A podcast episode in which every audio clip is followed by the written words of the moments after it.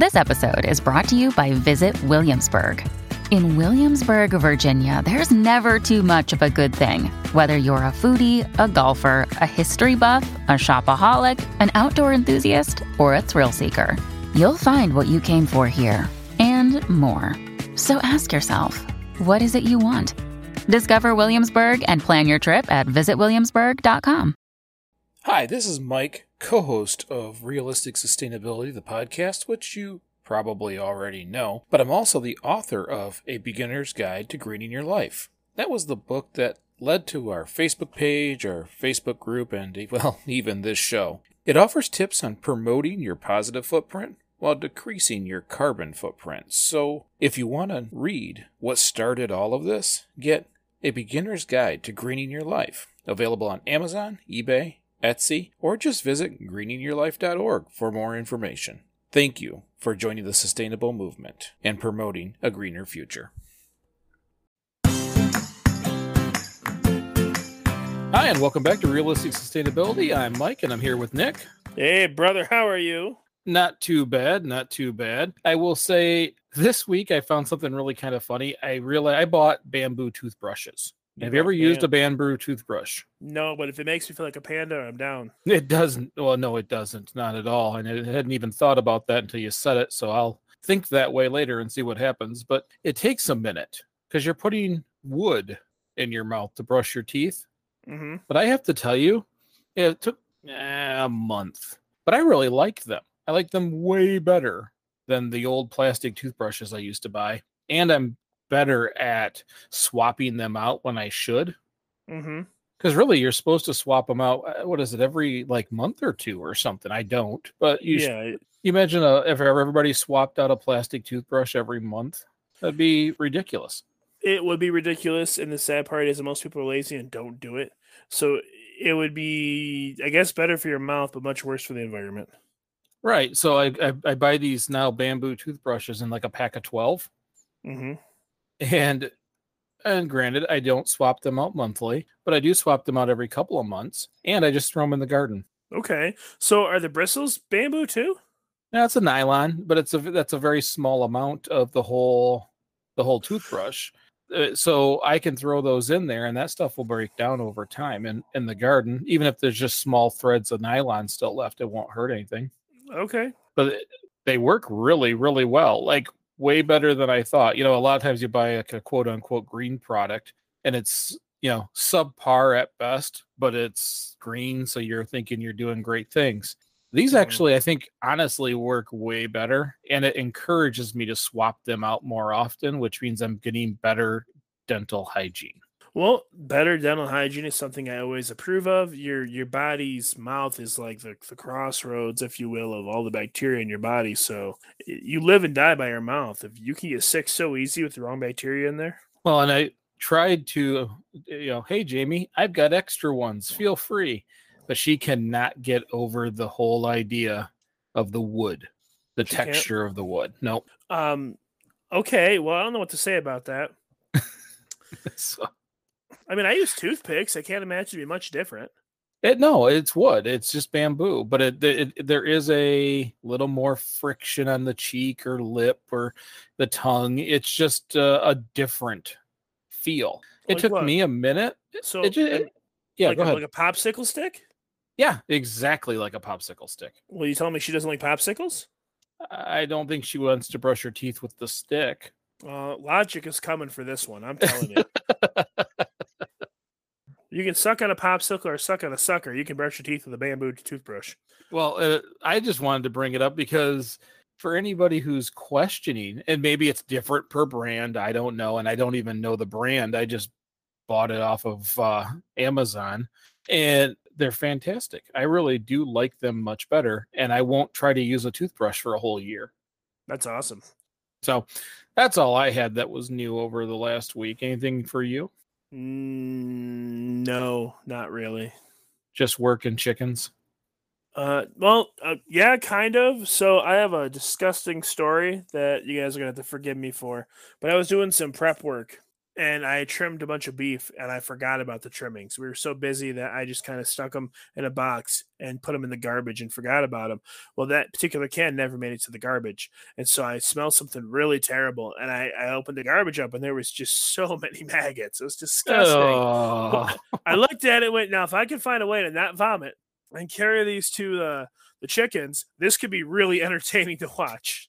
Did you? So I did. I did, I did Oh. very much. I dumped him right in the middle, and it was like Jurassic Park. It was amazing. Every maggot was a sacrificial lamb. It was a goat for the Rex. In this case, a chicken. oh wow. See, and how do you not videotape that kind of stuff? Um, the easy answer is when I'm too busy watching something, it doesn't cross my mind to videotape it. I am that old guy that goes to a concert and watches it with his eyes. Well, I, I, do, I don't get my phone out. I don't take pictures. I just if I see something that I find interesting and I want to enjoy, I do. I let my I immerse myself in it and let myself enjoy it, and then regret not taking photos later. I was thinking because you take a lot of videos of Yeah. things. Well, you do a lot of videos. So I thought, wow, if that was that entertaining, I can't believe that wouldn't be one of the videos. Just because something entertains me doesn't mean other people are gonna find it entertaining. Well, I tend to. I'll know for next time I forget about meat in the garbage. Okay. So I expect it within a week or two. Ouch! What? No, that's, that's, that's, that's painful. So, since you're talking about the meat in the garbage, and I'm going to call it waste, even though it really wasn't necessarily waste, you were purposely throwing it in the garbage. This is my horrible attempt to cross over to what we're doing. Still waste. It, it, Yep. whether it's done by choice or accident, waste is waste. Waste is waste. Good. Then my then I parlayed into the show just fine. There you go. See? Okay. Like I'm not a professional at this. Anyways, to this week, we want to talk about the energy cost in your home, especially right now in the summertime here in Michigan. All of energy cost is higher. And eh, the bills are a little more painful this time of year. And we uh, there's a million different ways we can reduce as long as we know where we're spending the money. And a lot of times we just get an electric bill and I'll tell you, in my earlier years, I really just thought the electric bill was the lights in the house. Like the bill was high. I ran around shutting off the lights, and that's not really going to help a whole heck of a lot.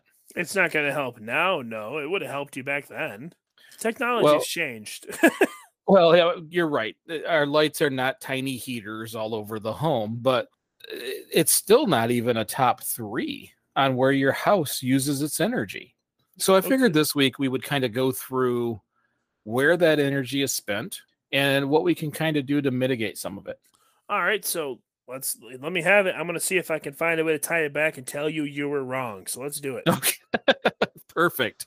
So, number one, you know the answer of the highest cost of energy in the home Cooling, You do. refrigerator, that kind of stuff. heating and cooling.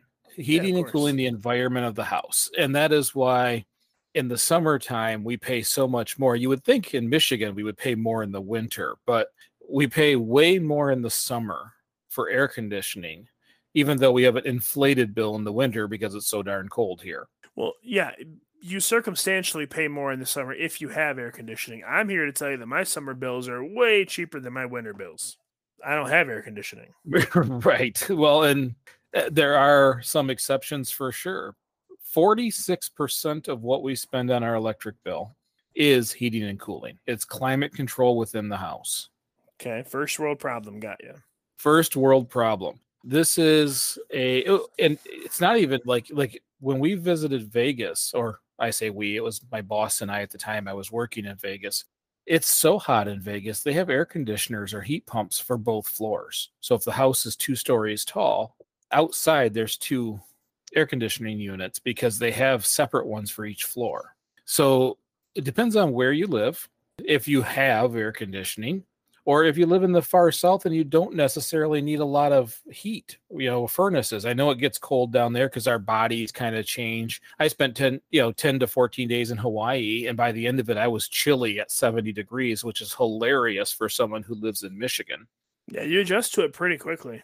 It's shocking how quickly you adjust to your ambient temperatures where you're at. But if you're in Florida, maybe you have different ways of warming. I know a lot of times you the there's wood burning stoves, stuff of that nature. But if you're using the grid for your heating and cooling, it is always by far the most expensive portion of your bill. I would agree with that. So in the summer, in years past, my bill would run about 180 190 dollars in the winter it gets as high as four depending on how hard the winter is. This summer and last summer because we have that that like that floor unit air conditioner that does like one room of the house my bill's mm-hmm. sitting about 250 so it's still cheaper than winter but only because i'm air conditioning one room of the house. Yeah where here i'm you know air conditioning a, a rather large home I don't see a lot of difference. I don't get the luxury of a break. It, the winter and the summer are very, very close in price, which is painful. So the first thing I did was I used to keep the house in the wintertime and everybody has their number. In the winter and summer, they have their number they keep it on. What is your number for your heat? I don't have one. I think it's Acidine. well I, then. I don't have a number because there's five people in my house. We're not all home at the same time. We all don't have the same, I guess, internal temperature. If you if you were to walk in with one of those those uh, thermometers, you're going to take everyone else's temperature, and I'm going to be three degrees cooler than they are. Like we're none of us are the same. We don't even really like the same um, temperature settings. So for me, my number, if it's not muggy out at all, is like 75 to 78 if it is muggy, then I actually like it cooler. So like 72. Anything under 72, I'm happy with. I don't really get cold unless I'm sick. So you could put it at 50 and I'd be I'd be tickled. But um, I'm I'm comfortable up until the, the mid 70s. As for everyone else in the house, when they are cold, they want it as hot as the sun. They want it as hot as that furnace can crank it up. And when they're warm, they want it as cold as a refrigerator. There's no consistency. I don't have a number. Really? See, yes. And here for like this time of year right now. It used to be I always had it as low as like 68 in the house, and that is cold. Now it is it's a, it's consistent at 71. Well, I, that's also luxury we don't have though. My my my whole unit's just turned off in the summer because we only have a the air conditioner cools one room, and that's my bedroom. So my bedroom's 72 to 75, depending on level of mugginess. The rest of the house is just fend for yourself. Just okay.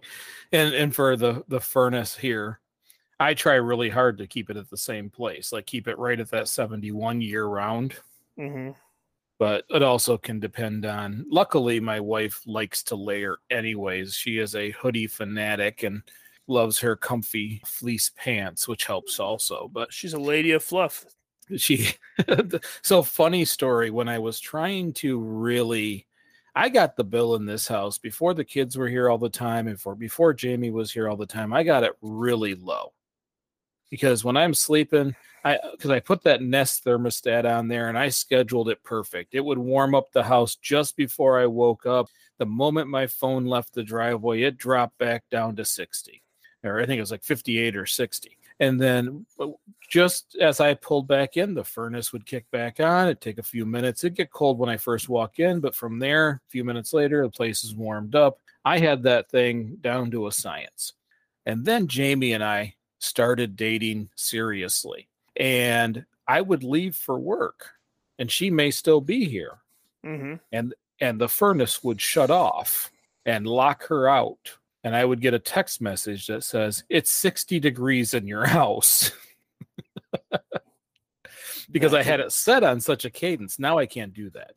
Uh, between the kids and you know people coming and going, Jamie here. Don't forget. Hmm? Don't forget Jake. You got to keep it warm enough for Jake.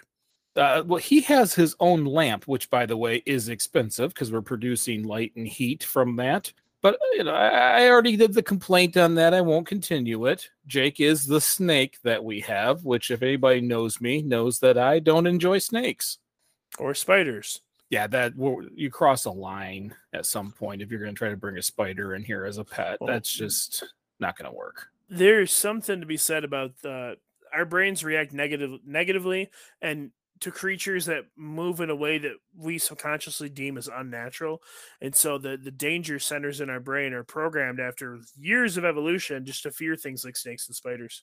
Well, it is strong in me. Uh, yeah, it's, bro- it's broken in me. so, I think they're cute. I did look up average energy cost per state. Mm-hmm. And we are in Michigan, we're 31st. So not bad. I mean, I think our cost is terrible, but apparently it can be way more terrible, like in Connecticut. So the average bill in Michigan is $315 year averaged out. Okay.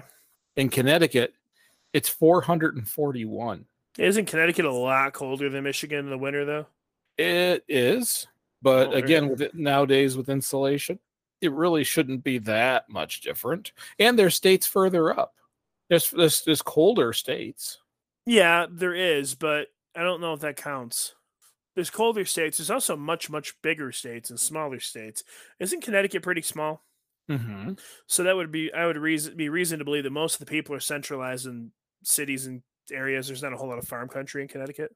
I don't know. I don't know a lot about that, but I would think if they were centralized in smaller places, that'd be cheaper bills.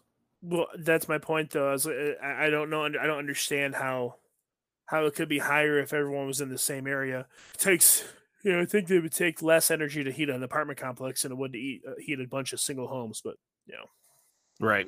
What I did find interesting is that the cheapest. You want to guess what is what state or what? Okay, what is the cheapest state for energy? I'll do that first. for energy use is going to be Hawaii. Or is no, it's it's Wa- going to be what What Washington, Washington State. How is that cheaper than Hawaii? Two hundred and sixty-two dollars is the average bill. Do they are they energy um self sufficient? I mean, do they have? I No, don't I'm- know. it's- It's I mean, well, but okay, let's be real. A lot of the bigger cities in Washington have a lot of people that are forward thinking. There might be a lot of people that actually have like solar panels and stuff like that there. I mean, without detailed statistics as to what leads to these bills, we can't really know for sure. But Washington is really big. I thought for sure Hawaii was the answer. There- There's you. There's no reason to even have electricity in Hawaii, from what you were telling me. yeah, a lo- lot of houses. I, I saw some houses with no fourth wall. So I would, yeah, exactly. But Washington was there. But the reason why I stumbled for a minute is because the cheapest place to live for energy, according to wallethub.com, where they work on all these cost things, was DC. Washington, DC does not seem right to me. They're expensive on everything else. It's a very high cost of living in Washington, Hmm. DC. Why is the energy consumption cost so much lower? Um, for lack of a real answer, I'm going to make something up that sounds good. I would assume most of the housing is government funded for government employees and government officials or military personnel, so it's subsidized by the government. Is what I'm going to go with. I don't know. So, okay, if you live in DC, Washington State, or Connecticut, tell us why, because we don't know why. Either your bill is so cheap or so expensive. So, go on to greenyourlife.org or just go onto the Facebook and tell us why the heck is Connecticut so much, or DC so cheap, or Washington for that fact so inexpensive? Because that was just something that popped up in my research that I found interesting. So, 46% of our energy in our house comes from heating and cooling needs. Do you have ceiling fans in your house? Because I do. I have- have, a I have- handful. I have one. I, and it's a little embarrassing, I use them, but I think I use them at times incorrectly because they have reversibles. You know, they have different speeds, but they can also turn in different directions for different reasons. Okay, so my assumption, I guess, just jumping out left field here, um, knowing that heat rises, I would assume that you would change the direction of the blade in regards to how hot it is, so you can redirect the heat somewhere else. Or You Yep, What? for you're right. With the clockwise use, and you do it on the slowest setting, it holds the heat down so that when heat tries to rise up, the fan holds it down to where you are. you would think that uh, that would be taught to people like hey this is a fan it's not it's not here to keep you cool per se in the way you think a fan would because they're usually when really you could call it a fan but it's an air mover it's all it is so like Mhm. most of the fans we have with the exception of the ceiling fan most box fans and standing rotating fans they have three settings you crank them up to high and you try to stay in front of it as long as you can because you know it, it keeps you the illusion of cool now you are cooler than the air around you because it's just constantly pushing air onto you. But the moment you step out of that, it also makes you far more susceptible to how warm the house really is. So, I mean, I guess I never knew how to properly use a ceiling fan. Not too late to teach an old dog a new trick. Yeah, so if you switch it to counterclockwise and turn it on high, that is for cooling the air. It pushes, you know, that cool air back down toward or towards us. It creates cool air. So there's a way to hold down heat and a way to speed up the air to cool it down. Hmm. So there's actually a science to the fan that we've all just turned on and turned off half the time. You'd think they would put a better angle on the fins. Well, it's all by direction. So counterclockwise or clockwise. Those angles are designed so you can just reverse it and it has a second use. Yeah, it may be me, man. accurate, but yeah, I'm uh, maybe accurate, but I'm not a fan. Ha ha ha pa da pa. See, if I was a better if I was better at editing these, that'd be the spot for a, a drum and was it cymbals or was it was that you Ye- hit up there? Yeah, it's a symbol, and that was an amazing pun. That was not intentional. That's right. That naturally occurred, guys. so other things that you need to do that I need to be better at myself is getting tune-ups on all of your equipment seasonally every year. So if you get the equipment serviced on a regular basis, it works more efficiently. I, I I'm not shocked by that, but it is something that I do. I do it about every two to three years, and I should probably go to do it every year. Yeah, I would agree with that. Um, I probably haven't.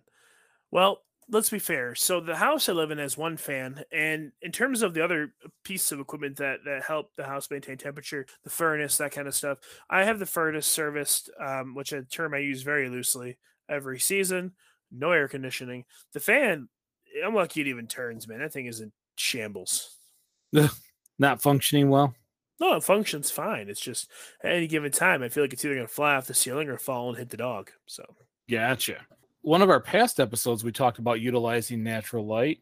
That's on that was on the list too. Is mhm. opening the curtains during the wintertime and letting that natural light and heat into the room to help subsidize the cost of the furnace use, Mhm. or drawing them closed in the summertime, which can I know that sometimes gives you that dark, gloomy feeling that makes it challenging to stay in the house. But it's summertime. We go outside, we go for hikes, we go to the beach. so we have a lot of windows in the main living portions of our house. My house is predominantly warm all the time because of it. Even if it's let's say 65 outside, it feels like it's 68 to 70 in the house. We don't have curtains. Uh, we have these really old ones. I removed them because the- I felt they were hideous, and I just have not taken the time to purchase money. Wow. I have not taken the time to purchase new ones. Yes, yes, you heard what I said.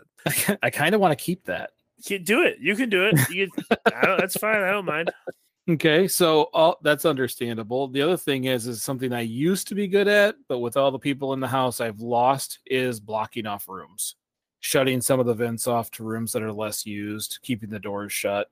You know, a lot of my upstairs, it's kind of it's funny because the middle floor isn't used as much. The base floor where everybody's at is always used. If not all the kids are here at the same time, then the middle floor doesn't get used, but then the attic does Yeah, absolutely. because that's where I do a lot of work. But shutting a lot of the rooms off, closing the vents to those rooms, it, that's a miss for me too. I did it for a while, but I have certainly not kept that up, and that's another way to keep that bill down. That's something we never we never pay attention to that at all. I never even considered doing that. Or just simply opening a window on a really nice day. I recently realized that it was like 74 degrees outside and partly sunny, but the air conditioner was set at 71. So I'm using air conditioning on a gorgeous day. Yeah, that's that's not a bad day, especially if it's got a nice breeze. You can open up windows on opposite sides of your home, get the air coming through. Mm-hmm. And it makes the house smell better, I think, when it's not closed up as much and it lets the air push through. Or it's just my joy of the you know the outside smells. Plus, we have we're just now growing a lilac bush, so that that lilac bush is outside of a certain set of windows, so that when I open those windows and the and the adjacent windows, when the wind comes through and the air comes through, it's going to blow the smell of lilacs through the house That's awesome. I love that smell. we're, we got a little ways to go before I get that joy, but we're getting there. So, heating and cooling, huge. It's almost half of the cost of all energy. But you, what do you think number two is? Of energy in the home, Mm-hmm. I would say things that draw power when you're not using them: uh, refrigerators, electronics, phone chargers, stuff like that. Well, and, and in this in this list, appliances are separate than TV and other, Okay, but neither of those are number two. great. I'm right again. What? no. And this is one that we can all fix at some point. There are some things in the house. The house that I bought has a lot of these fixes already on it because the, the gentleman who owned this house before me worked for Consumers Energy, and I think he didn't like to give his paycheck back to them. So he did a lot of good things. that. And it is water heating. The second Okay. highest cost is consistently heating water so that it's hot enough for you to use when you want it. I never even considered that. Yeah, I chucked that in with the furnace. So yeah, you're completely right. I understand now. So when you go to sleep and you and you get your allotted eight hours sleep, I say that with a funny face because I don't I never do. I, I have weird issues don't. and I sleep four hours. so even while we're sleeping, that water is cooling, reheating, cooling, reheating all throughout the night. Just waiting in case someone wants hot water You know, we do like showers. At 4 a.m. The second highest cost, 14% of your electric bill, is reheating the water you haven't used yet so that it can be hot enough for when you want hot water. That sounds like when you put it like that, that sounds so bad. Like it, it makes me ashamed to have one. Be like, God, it's so wasteful. But it's not like it's you know dumping the water out. It's just it's a tank full of water, and it's got a thermostat or a thermocoupler, or whatever word you want to use. You're smarter than I am. And when it dips under a certain temperature, the burner kicks on and it you know heats it back up. Mm-hmm. It, it's exactly what it is, and it's a modern day house thing, and it's been around for for generations. But it's expensive, and it's expensive energy wise. So that it's just, but it's the part that always drives me nuts is it's it's another preparation. We're spending so that it's prepared, and if you go on vacation, it's still prepared. When I was in when I was in Hawaii, if I didn't turn it down or off, it was going to be prepared the whole time in case someone broke in and needed a shower. Well, listen, you know, crime is hard work, and sometimes it makes you stink. So why not stay fresh? So the easiest way is when the time comes and it's time to replace that water heater and I and I say it funny because my whole life I called it a hot water heater, which is silly. If the water's hot, why am I heating it? So my verbiage has always been I, so I stop and have to think about it before I say it. It's just a water heater. You can call the fridge a hot water cooler. It makes you feel better. So obviously tankless units that you see now, those on-demand units are becoming more and more affordable. So it's getting to a point where at some point when it's time to replace the water heater, we can do it with something that is way more efficient. It is it will it cuts that cost in half at minimum. You know, one of the things that I find kind of uh, pointless about water in your home is when you think about like where you have water in your home, every single place, with the exception of one, possibly two, but every place inside your home, if there's water to it, you have hot and you have cold. With the exception of the toilet, you have both. At every sink and the tub, you have both. I Mhm. personally don't think you need hot water to wash your hands. I, it doesn't help. The water doesn't get hot enough to do anything unless you have grease on your hands and it cuts the grease. If you're going to wash your hands in water hot enough to kill bacteria, you're cooking your skin. Well, and it's some some of that is a comfort level. People like the options. I like a lukewarm, so they, they they've got the just right, so they can get it to that temperature. Yeah, and that's great. I like a low a low consumer's bill, so I would like to minimize the use of the hot water. It makes sense while you have it in your shower. The other possibility is like a hose nozzle. You know, hose nozzles just straight cold water. Right, right. I- just don't. When you think about it, people don't even consider there's a water line to their toilet, and so why do you need hot water at all the sinks? Especially like houses that have a dishwasher that heats the water up anyways. Like, why does it need a hot water line? Right, right. Well, and that is that and that that water is obviously cool while it sits in the in the pipe and then it's got to run for a while before you get to hot water anyways. Mm-hmm. So, let's say you can't replace the the water heater. Other things that you can do is you can and which I've done here, which it took a little while for Jamie to get used to, I've turned down the temperature in which it heats to. Because you can heat water in a water heater to the point of phy- physical harm.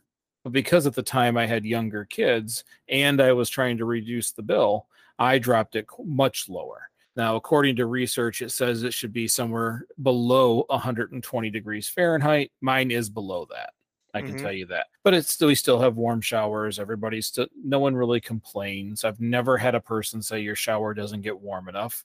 I do know that I have a few family members here who like to leave looking burnt. My wife is like that. She wants to melt her skin off. She's got reasonably like an, she's got like a reasonably dark olive olive complexion. Her skin's not as dark as ours, but I mean it's definitely not pale. But she'll come out of the shower and it's red, like it is Irish red. I do think, given the opportunity, Jameson would do the same.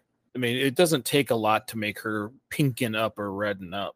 I've wrapped my water heater and insulated it so that it will hold the heat longer and kick on less. That was on the list. And also, I have pool noodles on all the hot water lines. Mm-hmm. And it's just something that as I found them, I added them. I didn't go buy any. It's just, I would find them at garage sales or this or that. That's why some of them most of them are gray, but a lot of them are like fluorescent colors in my basement because it's just whatever I could find. To wrap the pipes holds the heat, does it a little bit longer, and keeps it from turning on more often. And it also, if you have hot water right from the very get go, you don't let the water run as long waiting for the hot water. Okay, well, I mean, I, I personally am a fan of the, the on demand systems. My my uh, brother and sister in law have one. I think they're amazing, and I wish I could have one for this house. But until then, I'm just gonna baby the water heater I have. Well, and then the last thing I made jokes about it earlier is if you're going on vacation, turn that thing either off or way, way, way down. Yeah, that makes sense. I, I never even considered this is going to sound ignorant, but it never dawned on me I could even turn it down. So I took the last one out in December and realized that they have a thermostat that I can adjust on there. Yeah, I had no idea. So if you're gone for a week or you're gone for two weeks, you turn it down all the way down. So you know if you don't want to relight the pilot light or whatever, however it functions, then just turn it all the way down. It will it'll reduce the bill probably around ten percent. That's just from that huge. one action. That's 40 bucks, man. That's good. right. So that's the first two things. We we've I mean, and that's the bulk of the household right there. That's 60% of the household was heating and cooling and consistently rewarm, uh, rewarming water. So now we're starting to get to the more known things. Guess number three. We're, I'm just going to make you guess them all because it's fun. We're going to go with appliances. He's going with appliances, and you, my friend, are correct. Ah, appliances. wrong again. you are correct that appliances is number three, and it's it's very interesting because there's a lot of little things that you can do. The first one is a big one for refrigerators that I didn't do until this year is clean the back grate and underneath the refrigerator because it's the airflow that works through the system that helps it become more efficient. And if it's more efficient, it does its job quicker and runs less. Good. Have you ever cleaned the back of your fridge? This fridge I have now, uh, right? Well, it was my grandmother's, so we got it in early January, and we cleaned it before we brought it over. But since then, no. Did you? How? Well, what did the old one look like when you pulled it out? The old fridge? The back of it. It was fine. Why? Oh, because when I pulled mine out, it looked like uh, like a furry blanket. Well, even not all, not all refrigerators are built like that, though. This didn't have anything on the back like that. The back of it was just solid metal. Oh wow, no, mine has uh, coils and things run across the back to help for cooling. So there's that to do with refrigerators. Did you know that if you have leftovers that are hot, you should leave them to an ambient temperature before putting them into the fridge? Yeah, otherwise they warm up everything else that are in there. Because it's a heat pump. That's exactly what's going on Dude, in that fridge. I'm I'm I'm I'm in food. Yeah, if you put, if you put you put hot food in a refrigerator, especially at the back, a really cold refrigerator, not only is it going to warm up things around it, if it's something thick, it locks the heat in the middle because it cools the outside first, and then when you leave that food in what they call the danger zone, Mister Mister Master, you know, master's degree, um, it increases the chance for bacterial growth, and you can actually make people sick accidentally really quick. I did not know that. Yes, sir. So, and that does talk about another thing is not blocking the airflow inside of a refrigerator. Uh, I did not know that I could make people sick by putting the super hot item right next to the airflow, though. You don't want hot. You don't. You don't cool hot food off by sticking it in the fridge. I know a lot of us do it at home, and to be honest, the chances of making someone sick are pretty minute. But it's still a chance, and you don't want to do it. It's a chance enough that if you have a health inspection and they see you do it, you're getting written up. Really? Yes. Well, and another thing that I learned over time. Actually, I learned this when I was writing the book, which was test the temperatures in your refrigerator because the, the settings, like you don't have to put that on nine or 10. Matter of fact, if you do, you might actually freeze some things in your fridge. My fridge mm-hmm. functions well at like three and four. Like it does not have to be nearly as cold as where I kept it for the longest time. My fridge well, my fridge has got a set, uh, setting of one through I think it's eight. It doesn't get as high as ten. If you put it at a three or four, it's perfectly fine. I mean, granted, as long as you're not opening it 20 times an hour, it's great. If you put it up to a five or six, like if you have more activity during the daytime where it's being open and closed a lot, it's fine. If you put it to a seven, and you don't have a day like that, it'll freeze. It turns it'll freeze everything in there. Anything on the top two shelves turn into solid rocks. I had to chisel milk out of a jug for cereal one time. You ice milk is fine. It's not that bad. but um, I'm just saying that it gets really cold. It works extremely well. So and it's really per fridge. Instead of just leaving it at a setting and saying fridge, we can actually bump it down, bump it down, bump it down, and find that spot where it works best. Well, yeah, it's well, it's it's not necessarily just per fridge; it's per household. I mean, if you're if you're a house of two people versus a house of five people, I'm, I'm basing this on adults. Per theoretically, five people open and close the fridge more. People might be thinking, why does that matter? Well, every time you open it, the cold comes out, the the ambient room temperature out there, which is warmer than a refrigerator, comes in. So the fridge has got to work harder to cool that air off to get back to the temperature it's supposed to be at. Now, with that being said, if you change those adults to children who decide they want something to drink or eat every 14 seconds, that fridge is working. That fridge deserves a high five and a gold medal every day. You got kids, you know. No, I do. And my poor fridge is on its last leg. We're just trying to trying to keep it alive a little longer. Last leg, your fridge's legs are broken. It's suspended from the ceiling. All right, so just in case anybody's wondering what we're talking about, my refrigerator came with the house. They had to take they had to take some of the legs off to fit it in the space that it's in, and then they also had to notch out the top of the cupboards for it to fit, which means it's an awkward size. I would have to either a open the hole, which is probably what we're going to do because Jameson uh, hates shelves higher than five foot four. So if we take those out, we can get a much larger fridge in the place. But I don't. It still works. I have problems with getting rid of it. Eh, it still works. Now the door, the door doesn't stay on all the way. It, the kids have opened it and hung on the door so long it's it's torn a lot of the metal there. But don't worry, I have found a way to keep it functioning. I, I every couple of weeks jam more paper down in the hinge so it has a place to hold on, and then the fridge works again for a while. Yeah, I mean you're definitely stringing her along as long as she'll go. it is. It's time but not. I'll get there. I'll get there. At some point, I will replace it. It's just not going to be today. It shouldn't be today. Fridges are expensive. you should. I think you should string it along until it stops keeping things cold, and then put ice on the bottom. When it comes to appliances, I do tend to get my use, if you will, from them. Do you remember the washer? That I had had from multiple homes before here that I drug along. I got it at the auction because I needed a washer and dryer when the people when I bought the new washer when they came to deliver it, they were laughing at me because the very when I decided to buy a washer, I was on a spin mm-hmm. cycle. It was shaking so violently, the whole top that has all your settings actually fell off.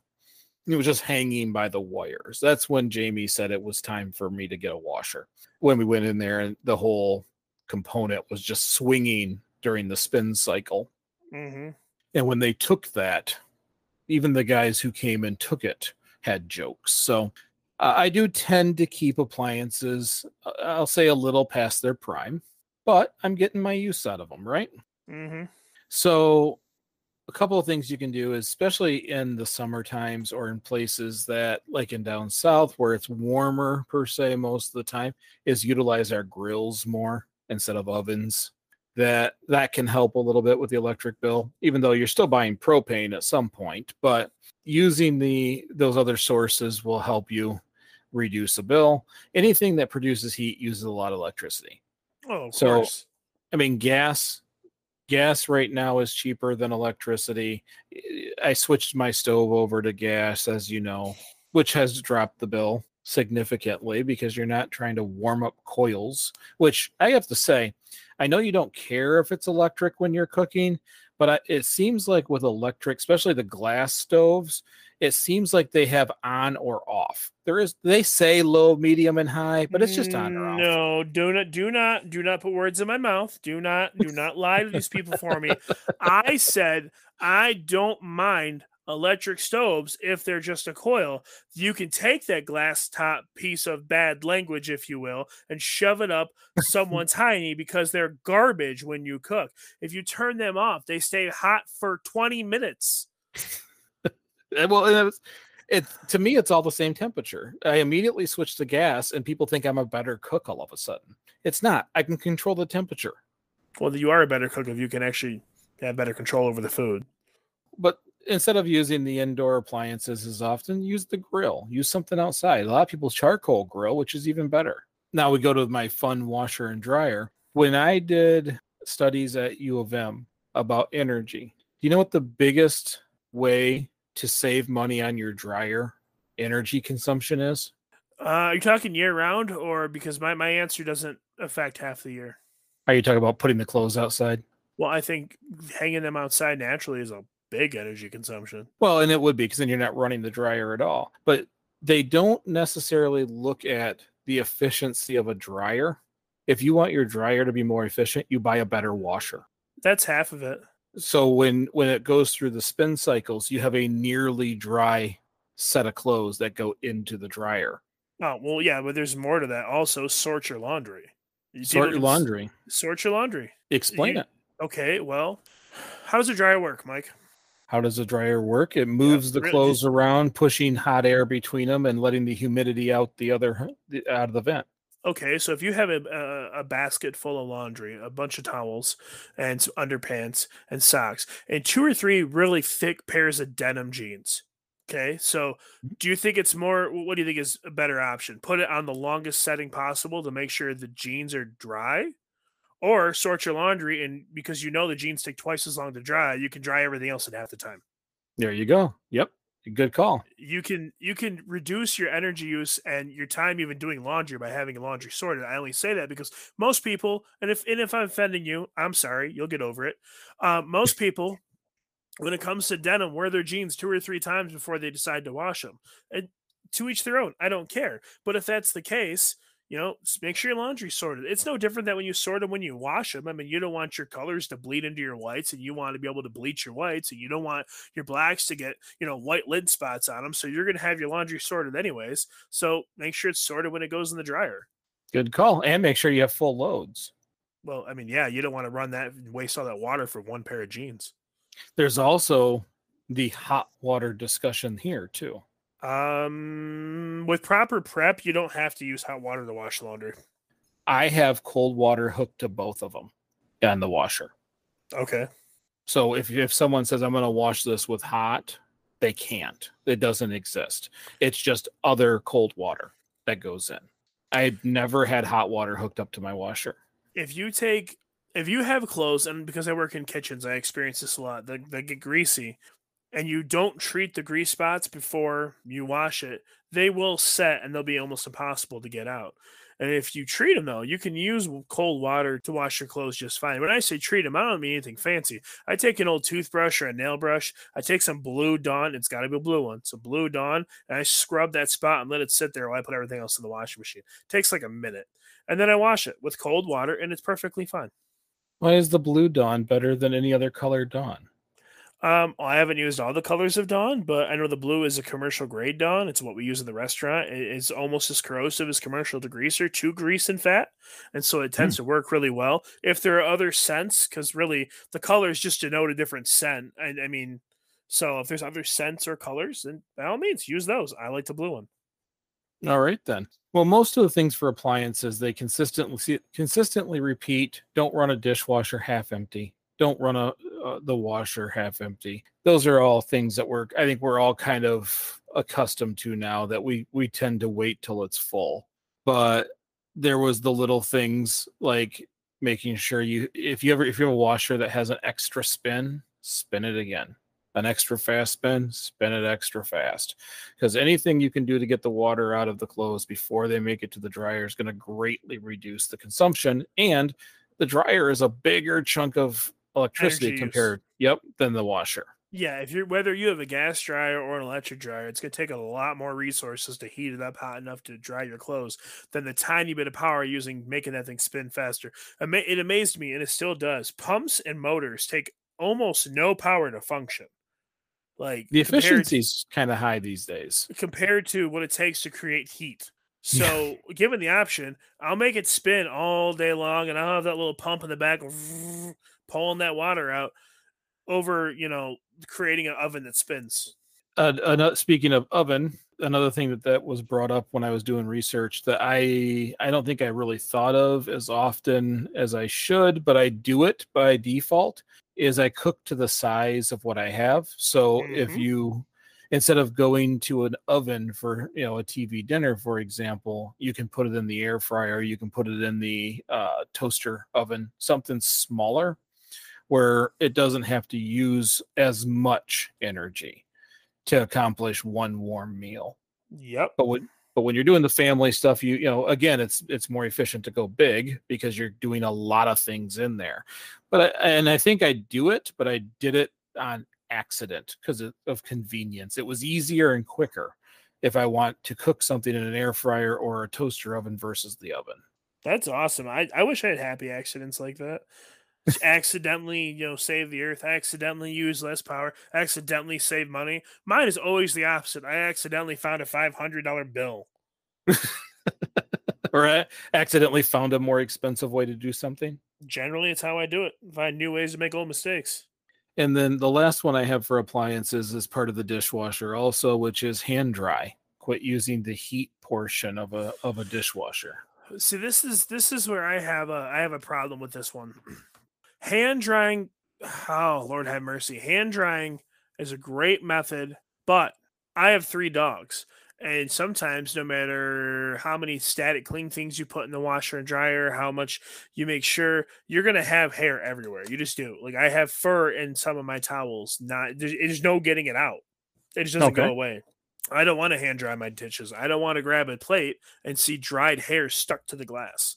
I, I don't have any interest in that. I have a real issue with hair to begin with. Um, personally, for me, also it, technically, it's probably not the greatest idea to hand dry towels. Very similar to the thing in the in the refrigerator. It's against health code, and as, as someone who kind of lives and dies by the health code, you run the risk of uh, bacteria growing in the towel if you don't either a get a dry towel or b allow adequate time to dry, and that kind of freaks me out. I, I hate the smell of musky cloth. Ugh, gross.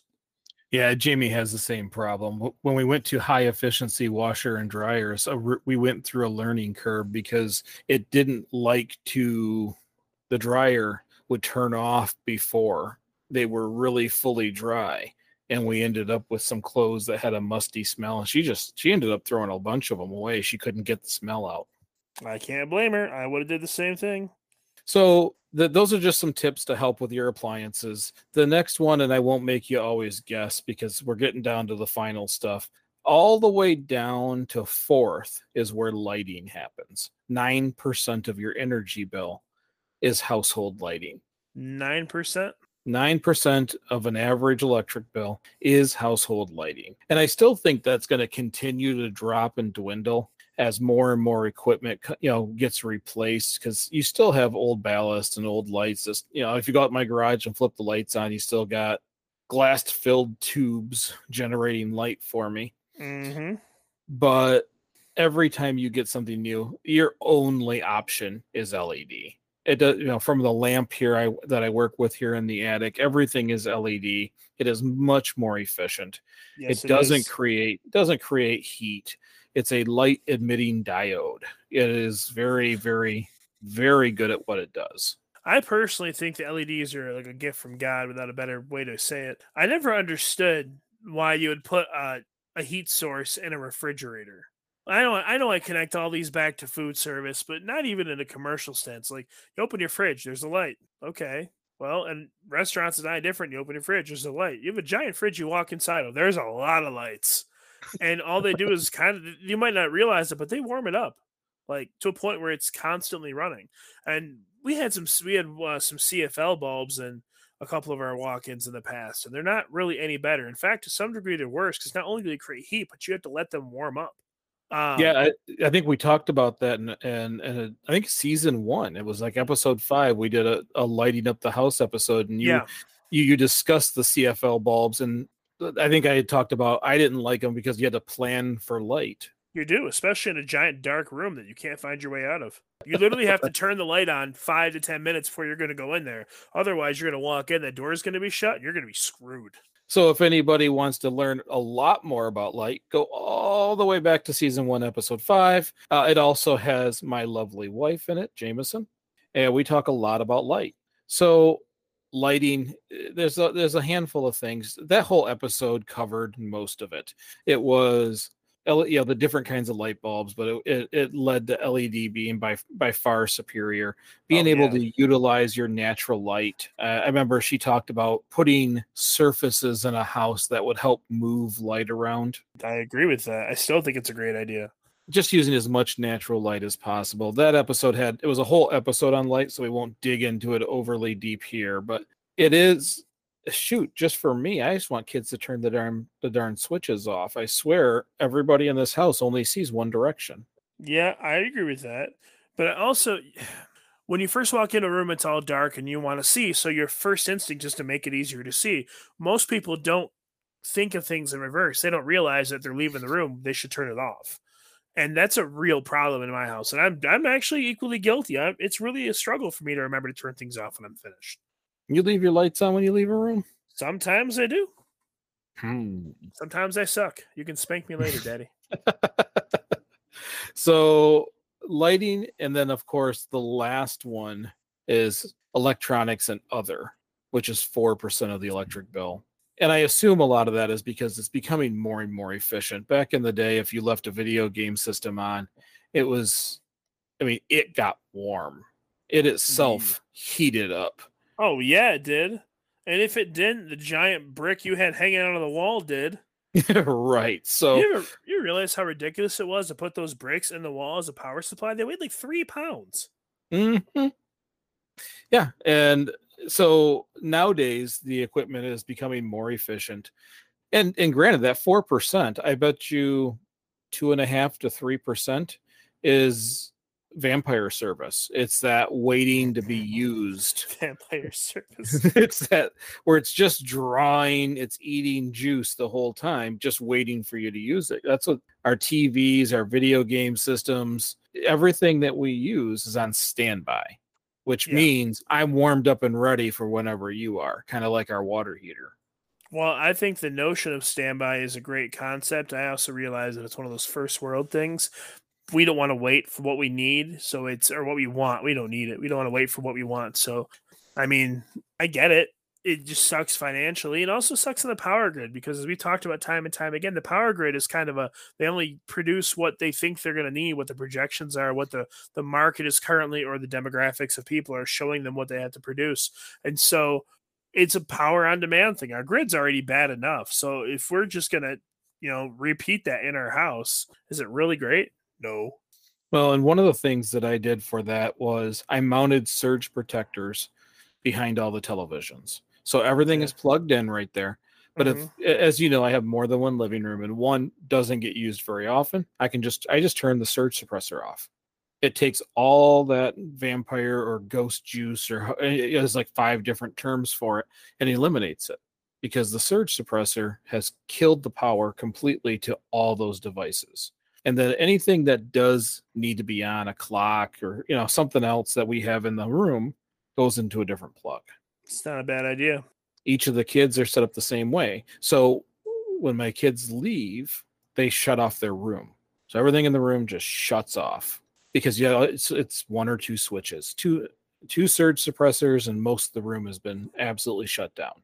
And you can do that to, to eliminate a lot of that cost Absolutely. I mean, because all those things are all those things that you're turning off are things that you want. They're not things you need. Televisions, electronics, DVD players, that kind of stuff. Those aren't requirements for life. Those aren't something you need for good food or to have a healthy, happy family. There's just things there for entertainment. They're first world things.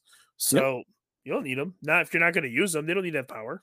especially for the little ones we don't they don't get to keep their tablets in their room and stuff like that so it comes downstairs to charge anyways. That plug is on they plug their stuff in everything else can be shut down. The if you know other than maybe sometimes we alexa will tell them stories you know they'll do nighttime stories but the rest of the room can be completely shut down and when they're gone the whole thing can be shut down. I like that a lot.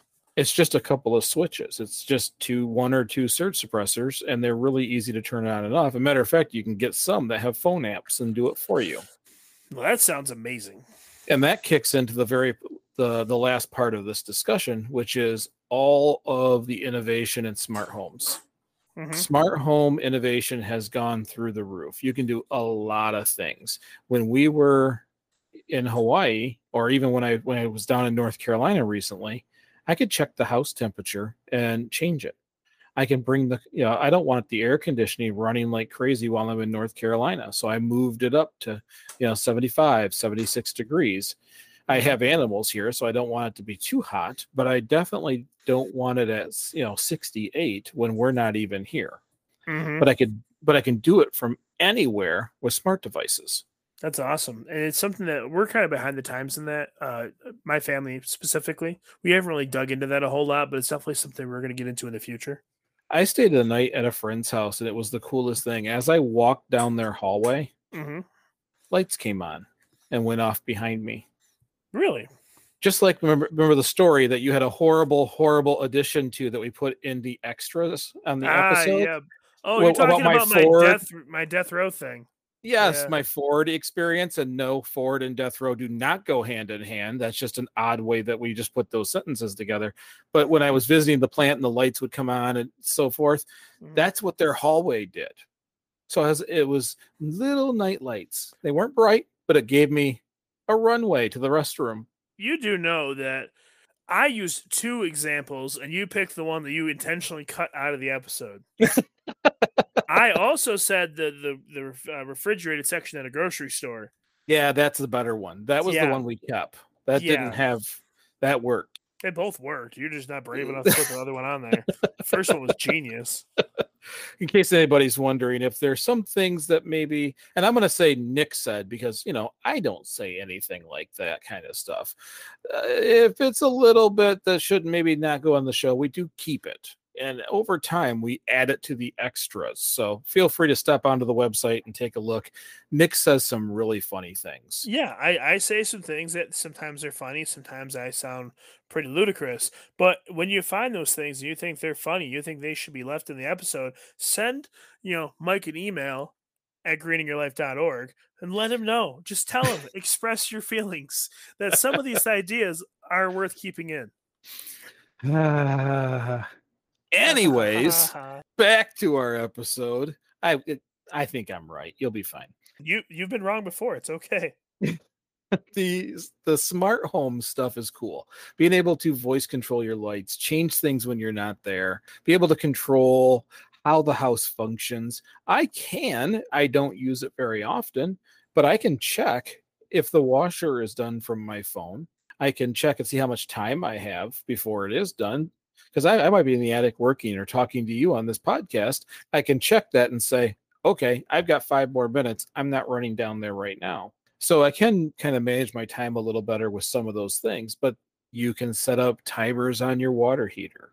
You can set up stuff. I always say I wanted to I wanted to switch the kids' lighting in the room to motion lighting so Mhm. that it would just go dark on them periodically and they have to jump up and do you know wave their arms or something to turn the lights back on.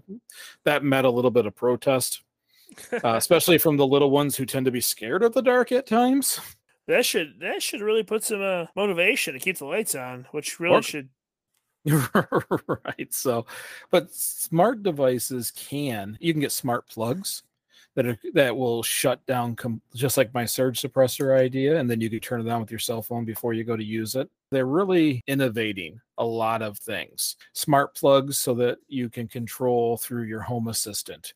You can walk in the house and say, I always hate saying the name because the listeners their stuff takes off in the house. So I'll just say home assistant. Hey, home assistant, turn on the living room lights. Or hey, home assistant, preheat the oven. As you're getting ready to bring the groceries in because you need to start dinner. Some of those things are just there's a lot of convenience, but if you use it right, you can you can really knock down your bill. Well, I think that that's something we really need to get serious about looking into because anything that reduces the consumer's bill, I support. I've never liked that company. We're not going to go on that rant today about how I feel about them, but I would love to re- really, I really would like to get serious about some of the more smart ideas, especially um, the the smart plugs. I think are wonderful. Yeah, you just little bit at a time, much like our little bit, little bit, big bit you replace a few light bulbs, but you this time you do it with LED. You replace a ballast or a switch. You you, you mm-hmm. make things more and more integratable, so that when all of a sudden you go, "Oh my goodness, I left and I forgot," you can you have a uh, you can just check on the phone on everything. You can even change the temperature of the house. Well, I think where you got me were the smart plugs. You know, we don't have like surge protectors, and really the way the kids' rooms are set up, I don't think a surge protector would really benefit us in that regard. But smart plugs would because the kids are pretty good about turning off their televisions or the game systems. But like right now, they have these LED lights that these bands of these strips that go up the wall and they go on the perimeter of the room, and they're really cool. They can change the color. They have remotes, but they leave them on 24 7 so i don't care if it uses less energy if it's losing if it's using less energy constantly using it though it's still adding to my bill so I would love to have something where I could just log into my phone and go bloop off. Oh, I made the joke to Aiden a long time ago that when I say it's time for bed, it's time for bed. And if I switch everything to smart devices, I'll give them 30 seconds and just kill the power to the room. it just a voiceover comes over comes on the radio. It is time for bed. And then the countdown starts. Mm-hmm. Yeah, Better just save your game now. Shut it all down. So that's all I had for this week. Did you have anything else that you'd like to add? No, but it was a lot of fun. well, we haven't done an episode bringing it back to the house in a while, and I wanted to make sure that we that sometimes we talk about large scale problems or large scale sustainability issues, but there we want to bring it back home periodically, and that's what mm-hmm. I wanted to do here. So uh, that's all we have for this week. If you like this episode, share it with a friend or on social media if you're looking for other ways to support realistic sustainability, you can become a monthly sustainer on the Anchor site, which we recently added another person. You can do it for as low as 99 cents, and Nick and I greatly appreciate it. We sure do. And if you don't, if you if those don't work for you, you can always leave a five star review on any of your favorite podcast platforms. Those do really help more than you think. When you leave a review and say kind things, first of all, it helps other people find us in the search engines because the more interactions, the more it shows us when people search.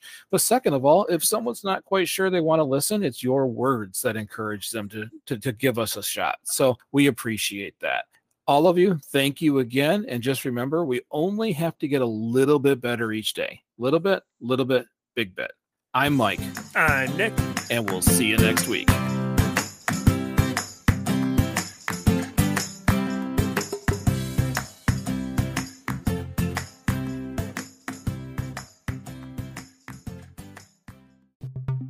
If you have the desire to be sustainable but are unsure of what can go in the recycling bin, or you're constantly forgetting the reusable grocery bags, check out Starting Sustainability, the podcast. Don't be frustrated or confused anymore. Starting Sustainability was created to help those beginning their sustainable journey. Each week, we give ideas on simple concepts you can easily incorporate into your current lifestyle. We also share stories of what works and what doesn't, so you don't have to waste your time and money. Check out Starting Sustainability, available everywhere you listen to podcasts.